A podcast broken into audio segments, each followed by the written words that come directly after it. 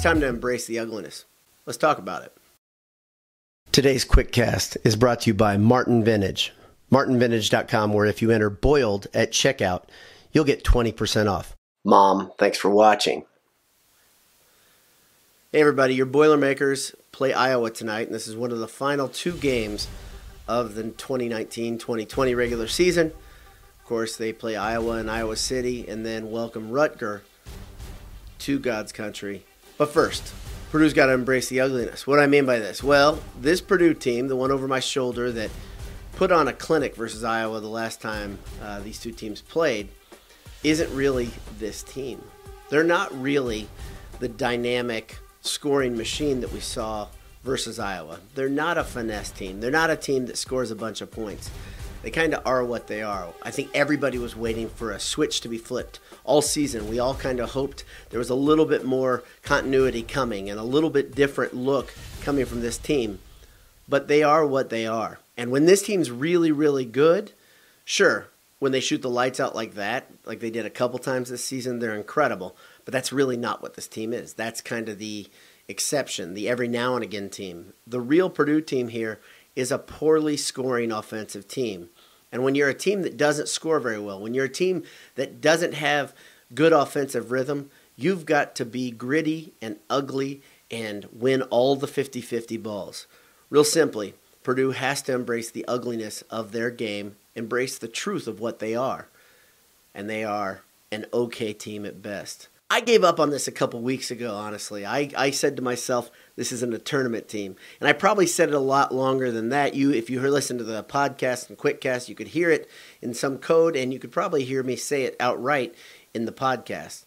I just have not believed in this team as an NCAA tournament team for a long time. Granted, last year I did the same thing and that team rallied and came together and gelled. This team isn't going to do that. There's not another offensive level that you can dig out of this team just because the shooters are inconsistent. The offensive flow is poor because so many guys are kind of uncomfortable feeding the post, and point guard play has been inconsistent at best. It's great to see Nojel Eastern playing like he's been playing the last couple weeks. He's really been one of the stalwarts, one of the guys who has been consistent, especially during this that four game losing streak before the IU game. But still, even his play has not been at the level I think any of us thought it would be. We thought Aaron Wheeler would be a consistent scorer. We thought Sasha Stefanovic would be a consistent scorer uh, from deep. And this team just isn't what we thought they were going to be. You can't do much about that at this point other than say, what can you do? What can you do right now to make the odds of winning go up? And to me, it's simple. They've got to get dirty. They've got to get grimy. If there's a loose ball, you dive for it. If there's any chance to get a rebound, you do what you can to do it, and you never watch a ball, a loose ball, just get out there. I have this feeling, and while I, I, I give Nojel Eastern a lot of credit for being one of the consistent guys the last few weeks, Nojel Eastern almost looks like a guy that wants to save his energy for the big offensive play, meaning he wants to put himself in a position to succeed at the end of the game, but doesn't give the full defensive effort that he once did all the time. We saw it versus the IU uh, at the end of the half of the IU game when Eastern was guarding IU's point guard. He's coming up uh, court. I believe that was Phinisee. Not positive. Don't really care. But Eastern was guarding him, and then Hunter came over on the help, got the steal, and then Hunter finished with the dunk. But Eastern's defense was reckless and beautiful and hard nosed and he doesn't really play that way all the time. That defense reminded me a bit of what Rapheal Davis used to play at, for, at Purdue. Um, it was it was a it was a much tougher brand of defense to get around. And like Davis, Davis had good size, but Eastern has great size, great strength, and is a really tough guy to get around when he is turned up like that. What Purdue needs to do is say there is no tomorrow at this point. Sasha Stefanovic needs to be the Sasha Stefanovic we saw versus IU last year at Assembly Hall, a guy that just frustrates the hell out of opponents and does things that, that make people just angry. No Nojel Eastern's got to be a guy that says, you know what, I'll get I'll get my wind in a second when I go sit on the bench, but for the next two to five minutes, I'm going to go absolutely all out and become the pain in this guy's side because without his defense being at a high level, Purdue is in big trouble. And of course, Matt Haarms, who I believe has been injured for more than a month, needs to dig deep and find a way to be the shot blocker that he once was and that he hasn't been consistently this season he's got to find a way to hold the post. And I think that injured hip, which he doesn't talk about, he doesn't he doesn't say it's an issue at all. But it looks to me like he's a guy who cannot hold his position as well as he used to hold it before he got injured. The good news about Haarms is he's going to be back next year, and he will be the guy that we, we came to know uh, as Purdue fans. He's going to be strong. But right now, he's got to just play through the pain that he's been in since I think that Iowa game when he took the knee to the hip. This Purdue team is a curious team. The Purdue team is unlike any Purdue team I've ever seen, with the high highs and the ridiculously low lows.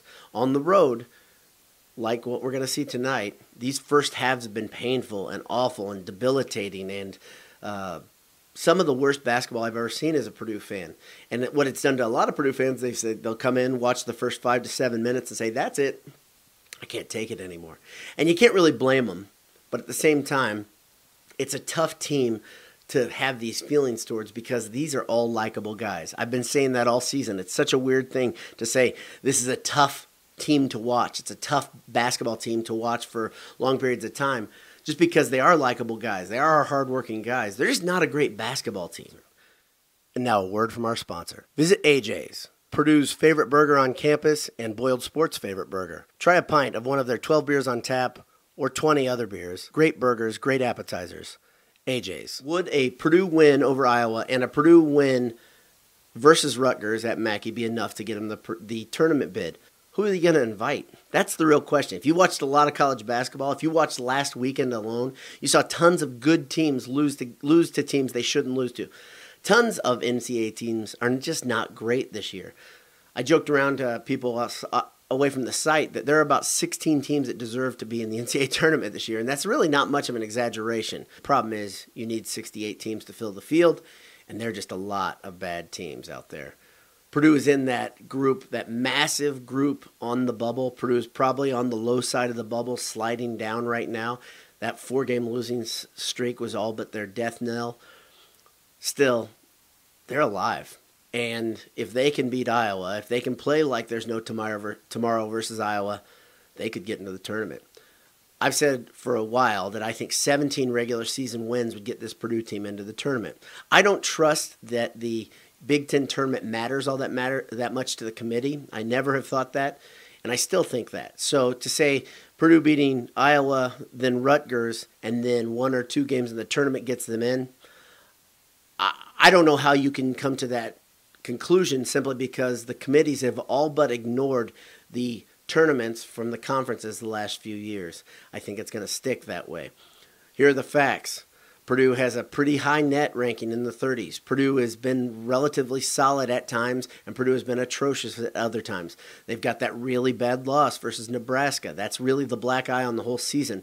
But they've got a bunch of cases of, hey, we just can't play well on the road. Tonight, versus this team, this Iowa team, is a good chance for Purdue to prove once again that they are something that really they haven't been the whole season.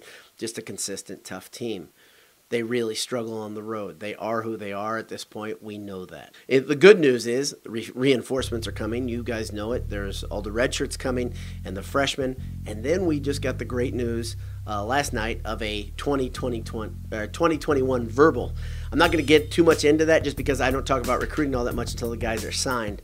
But I will say, boy, the future is bright for this basketball team. I've always thought 2021 would be a good season.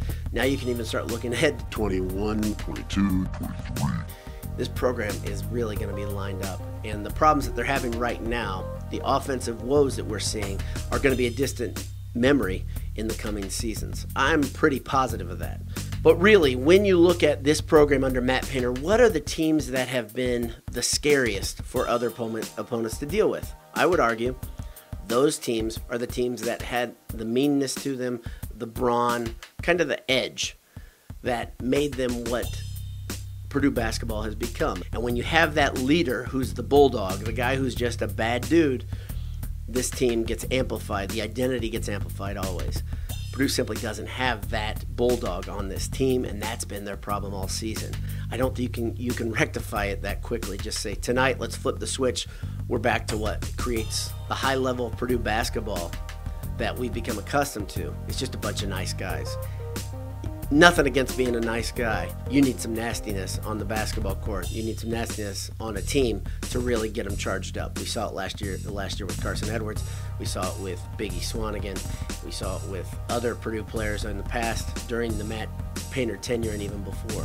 I just hope they can pull something off in Iowa City that I don't expect. They've done it a couple times this season where I just thought they're not going to win this game, and then they found a way to do it. Maybe they can find some heroics again tonight. And if they do that, they're going to be cooking and uh, we might see a really, really good Purdue team come back to Mackey versus Rutgers to get that 17th win. Tough place to play, though. Iowa City is always difficult, and you know Fran's head's going to be popping off uh, multiple times tonight. And let's hope he's real frustrated, because when he's frustrated, that means Purdue's done their job and made life difficult on him. Thanks for tuning in. I hope you have a great rest of your week, and let's hope our Boilers get the W tonight. God bless you. BS all the time.